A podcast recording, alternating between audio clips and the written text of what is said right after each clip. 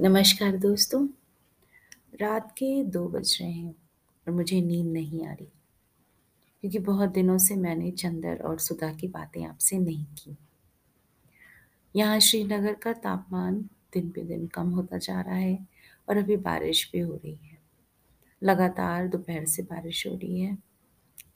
Temperature भी काफ़ी कम है, ज़ीरो डिग्री के आसपास है। और कुछ दिनों से मुझे ज़ुकाम और बुखार की वजह से मैं इतनी व्यस्त हो गई अपने आप को लेकर कि इनकी बातें आपसे कर रही भाई और आज मुझे नींद नहीं आई तो मुझे लगा पहले मैं इनकी बातें आपसे कर लूँ, तभी शायद मुझे नींद आएगी। तो चलिए आगे जानते हैं क्या हुआ। आप सबने यहाँ तक तो जाना कि मम्मी आई थी और उसने सुधा से चंदर की बातें की। चंदर लखनऊ गए हुए थे डॉक्टर शुक्ला के साथ किसी कॉन्फ्रेंस में। अब इसमें आगे। सुधा को चंदर की बहुत फ़िक्र थी। उसको लगता था कभी अगर सचमुच चंदर बहुत नाराज़ हो गया और सचमुच हमेशा के लिए बोलना छोड़ दे तब क्या होगा?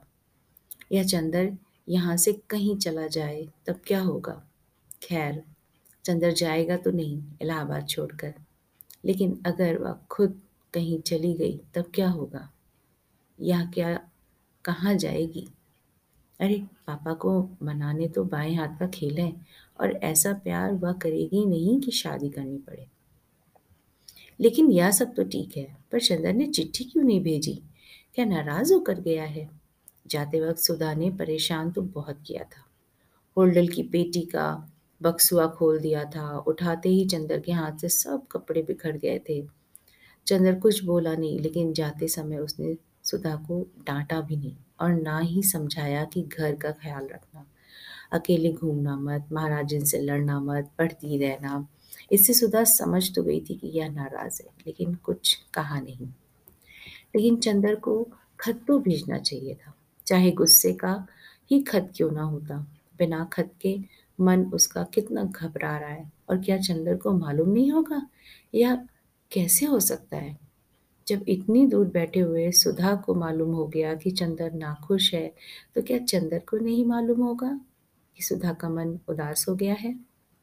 ज़रूर मालूम होगा। सोचते-सोचते उसे जाने कब नींद आ गई और नींद में उसे पापा या चंदर की चिट्ठी मिली या नहीं, या तो नहीं मालूम, लेकिन इतना ज़रूर है कि जैसे यह सारी सृष्टि एक बिंदु से बनी और एक बिंदु में समा गई। उसी तरह सुधा की या, सुधा की या बातों की घटाओं जैसी फैली हुई बेचैनी और गीली उदासी एक चंदर के ध्यान से उठी और उसी में समा गई। दूसरे दिन सुबह आँगन में बैठी हुई आलू छील रही थी और चंदर का इंतज़ार कर रही थी। उसी दिन रात को पापा आ गए थे और दूसरे दिन सुबह बुआ जी और बिंदी। सुधी किसी ने इतने प्यार से पुकारा कि हवाओं में रस भर गया। अच्छा आ गए चंदर सुधा आलू छोड़कर उठ बैठी। क्या लाए हमारे लिए लखनऊ से? बहुत कुछ, सुधा। क्या है, सुधा? के है, सुधा? सहसा कमरे में से कोई बोला। चंदर है, सुधा ने कहा। चंदर, बुआ आ गई? और कमरे में बुआ जी कमरे से बुआ जी बाहर आई। प्रणाम बुआ जी चंदर बोला। और पैर छूने के लिए झुका। हाँ हाँ हाँ हाँ। बुआ जी तीन कदम पीछे हट गई। देखा तो? ना हम पूजा की धोती पहने हैं। ई के हैं, सुधा, ई के हैं, सुधा। सुधा ने बुआ की बात का कुछ जवाब नहीं दिया। चंदर, चलो अपने कमरे में, यहाँ बुआ पूजा करेंगी। चंदर अलग हटा। बुआ ने हाथ के पंच पात्र से वहाँ पानी छिड़का और ज़मीन फूकने लगी। सुधा बिनती को भेज सुधा बिनती को भेज दो बुआ जी ने धूप तानी में महाराजन से कोयला लेते हुए कहा। सुधा अपने कमरे में पहुंचकर चंदर को खाट पर बिठाकर नीचे बैठ गई। अरे, ऊपर बैठो। नहीं, हम यहीं ठीक है, कहकर वह बैठ गई और चंदर की पैंट पर पेंसिल से लकीरें खींचने लगी। अरे, ये क्या कर रही हो? चंदर ने पैर उठाते हुए कहा। तो तुमने इतने दिन क्यों लगाए? सुधा ने दूसरे पाइछे पर पेंसिल लगाते हुए कहा, अरे, बड़ी आफत में फंस गए थे सुधा। लखनऊ से हम लोग गए बरेली। वहाँ एक उत्सव में हम लोग भी गए और एक मिनिस्टर भी पहुँचे। कुछ सोशलिस्ट, कम्युनिस्ट और मजदूरों ने विरोध प्रदर्शन किया। फिर तो पुलिस वालों और मजदूरों में जमकर लड़ाई हुई। वह तो कहो, एक बेचारा सोशलिस्ट लड़का था कैलाश मिश्रा। उसने हम लोगों की जान बचाई। वरना पापा और हम दोनों ही अस्पताल में होते अच्छा पापा ने हमें कुछ नहीं बताया। सुधा घबरा कर बोली, और बड़ी देर तक बरेली, उपद्रव और कैलाश मिश्रा की बात करती रही। अरे, ये बाहर गा कौन रहा है? चंदर ने साहसा पूछा। बाहर कोई गाता हुआ आ रहा था? आंचल में क्यों बाँध लिया मुझ पर देसी का प्यार? आंचल में क्यों? और चंदर को देखते ही उस लड़की ने चौंक कर कहा, अरे क्षण भर स्तब्ध और फिर शर्म से लाल होकर भागी बाहर। अरे भागती क्यों हो? यही तो है चंदर सुधा ने कहा। लड़की बाहर रुक गई और गर्दन हिलाकर इशारे से कहा, मैं नहीं आऊँगी, मुझे शर्म लगती है। अरे चलिए देखो, हम अभी पकड़ लेते हैं। बड़ी झक्की है या? कहकर सुधा उठी और फिर भागी। सुधा पीछे पीछे भागी। थोड़ी देर बाद सुधा अंदर आई तो सुधा के हाथ में उस लड़की की चोटी और वह बेचारी बुरी तरह अस्त व्यस्त थी। दांत से अपने आंचल का छोर दबाते हुए बाल की तीन चार लटें मुँह पर झुक रही थी और लाज की मारी सिमटी जा रही थी और आँखें थी कि मुस्कुराएँ या रोएँ यह तय नहीं कर, ये तय नहीं कर पा रही थी। देखो चंदा, देखो, सुधा हाँफ रही थी। यही है बिंती। मोटकी कहीं की। इतनी मोटी है कि दम निकल गया हमारा सुधा बुरी तरह हाँफ रही थी। चंदन ने देखा, बेचारी की बुरी हालत थी। मोटी तो बहुत नहीं थी, पर हाँ गाँव की तंदुरुस्ती थी। लाल चेहरा, जिसे शर्म में तो दूना बना दिया था। एक हाथ से अपनी चोटी पकड़ी थी, दूसरे से अपने कपड़े ठीक कर रही थी और दांत से आंचल पकड़े। छोड़ दो उसे, यह क्या है सुधा? बड़ी जंगली हो तुम, चंदन ने डांट कर कहा। जंगली मैं हूँ या है यह चोटी छोड़कर सुधा बोली यह देखो, दांत काट लिया इसने। सचमुच सुधा के कंधे पर दांत के निशान बने हुए थे। चंदर इस संभावना पर बेतहाशा हंसने लगा कि इतनी बड़ी लड़की दांत काट सकती है। क्यों जी? इतनी बड़ी हो गई और दांत काटती हो? उसकी हँसी रुक नहीं रही थी। सचमुच यह तो बड़े मज़े की लड़की है। बिनती है इसका नाम। क्या रे? महुआ बिनती थी। क्या वहाँ जो बुआ जी ने बिनती नाम रखा है? वह पल्ला ठीक से ओढ़ चुकी थी। बोली, नमस्ते। चंदर और सुधा दोनों हंस पड़े। अब इतनी देर बाद याद आई, चंदर और भी हंसने लगा। बिनती, ए बिनती, बुआ की आवाज़ आई। बिनती ने सुधा की ओर देखा और चली गई। और कहो सुधी। चंदर बोला, क्या हाल चाल रहा यहाँ? फिर भी एक चिट्ठी भी तो नहीं लिखी तुमने, सुधा बड़ी शिकायत के स्वर में बोली। हमें रोज रुलाई आती थी, और तुम्हारी वो आई थी, हमारी वो? चंदन ने चौंक कर पूछा। अरे हाँ तुम्हारी मम्मी रानी। अच्छा वो आई थी, क्या बात हुई?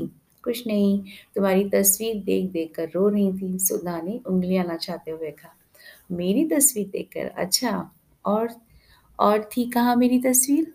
अब तुम तुम बहस करने लगे। हम कोई वकील हैं? तुम कोई नई बात बताओ, सुधा बोली। हम तो तुम्हें बहुत बहुत बात बताएँगे। पूरी कहानी है। इतने में बिनती आई। उसके हाथ में एक तश्तरी थी और एक गिलास। तश्तरी में कुछ मिठाई थी और गिलास में शरबत। उसने लाकर तश्तरी चंदर के सामने रख दी। ना भाई, हम नहीं खाएँगे। चंदर ने इनकार किया। बिनती ने सुधा की ओर देखा। खा लो। लगे नखरे करने, लखनऊ से आ रहे हैं ना तकल्लुफ ना करे तो मालूम कैसे हो? सुधा ने मुँह चिढ़ाते हुए कहा। चंदर मुस्कुराकर खाने लगा। दीदी के कहने पर खाने लगे आप। बिनती ने अपने हाथ की अंगूठी की ओर देखते हुए कहा चंदर हंस दिया। कुछ बोला नहीं। बिनती चली गई। बड़ी अच्छी लड़की मालूम पड़ती है यार चंदर बोला। बहुत प्यारी है और पढ़ने में हमारी तरह नहीं है। बहुत तेज है। अच्छा तुम पढ़ाई, तुम्हारी पढ़ाई कैसी चल रही है? मास्टर साहब बहुत अच्छा पढ़ाते हैं और चंदन, अब हम खूब बात करते हैं उनसे दुनिया भर की और वे बस हमेशा सिर नीचे किए रहते हैं। एक दिन पढ़ते वक्त हम हम गरी पास में रख कर, गरी पास में रख कर खाते गए। उन्हें मालूम ही नहीं हुआ। उनसे एक दिन कविता सुनवा दो, सुधा बोली। चंदन ने कुछ जवाब नहीं दिया और डॉक्टर साहब के कमरे में जाकर किताबें उलटने लगा। इतने में बुआ जी का तेज स्वर आया।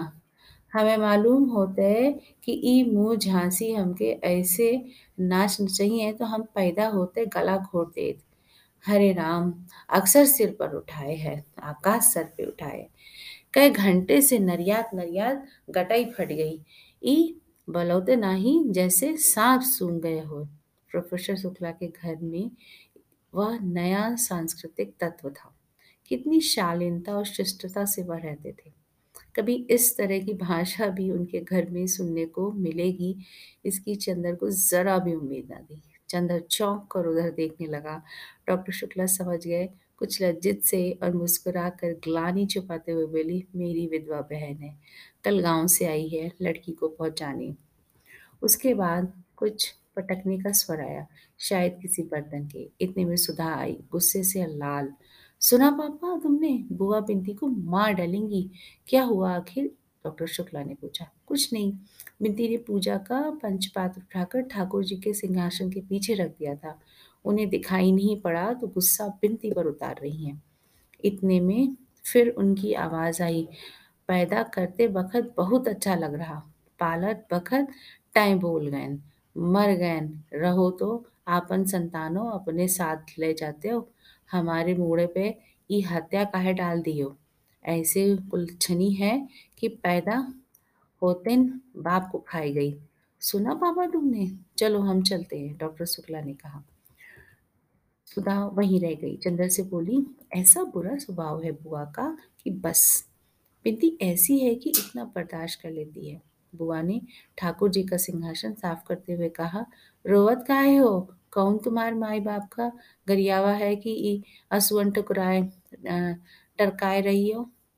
ई सब चोचला अपने ओके दिखाया जाए के, दुई महीने और है अबहिन इसे उद्यानी ना जाओ। अब अभद्रता सीमा पार कर चुकी थी। बिंती चलो कमरे के अंदर। हटो सामने से, डॉक्टर शुक्ला ने डॉक्टर कहा। अब ये चरखा बंद होगा या नहीं? कुछ शर्म है है या नहीं तुम्हें बिंदी से सकते हुए अंदर गई। स्टडी रूम में देखा कि चंदर है तो उल्टे पाँव लौट गई और सुधा के कमरे में और फूट फूट कर रोने लगी। डॉक्टर शुक्ला लौट आए। अब हम ये सब करें कि अपना काम करें। अच्छा कल से घर में महाभारत मचा रखा है। कब जाएगी ये सुधा? कल जाएँगी। पापा, अब बिंटी को कभी मत भेजना इनके पास। सुधा ने गुस्सा भरे स्वर में कहा अच्छा जाओ, हमारा खाना परसो। चंदर, तुम अपना काम यहाँ करो।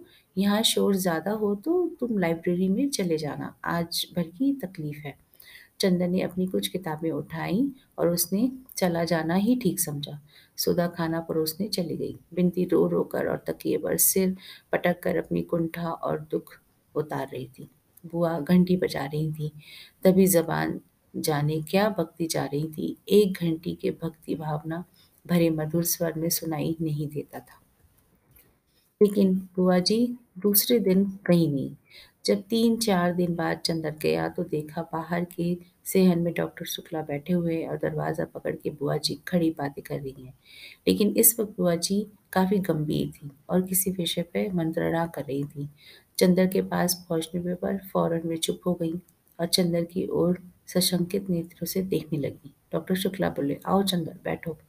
चंदर बगल की कुर्सी खींच कर बैठ गया तो डॉक्टर साहब बुआ जी से बोले हाँ हाँ बात करो। अरे ये तो घर के आदमी हैं। इनके बारे में सुधा ने नहीं बताया तुम्हें ये चंदर है हमारे शिष्य। बहुत अच्छा लड़का है। अच्छा अच्छा भैया बैठो। तू तो एक दिन और आए रहो यहाँ। बीए में पढ़ा तो सुधा के संगे। नहीं बुआ जी मैं रिसर्च कर रहा हूँ। हाँ, वाह बहुत खुशी। भैतों को देख के यहाँ तो सुकुल वे अपने भाई से बोली। फिर यही ठीक हुई।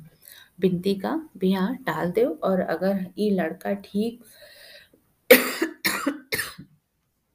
हुई जाए तो सुधा का ब्याह अषाढ़ भर में निपटा दो। अब अच्छा नहीं लगता। ठूंठ ऐसी बिटिया, सूनी मांग लिए छर्राए करत है। यह रोअर बुआ बोली। बुआ को बिनती की शादी की चिंता थी, इसलिए वो डॉक्टर शुक्ला से उसकी बातें कर रही थी। अब इसमें आगे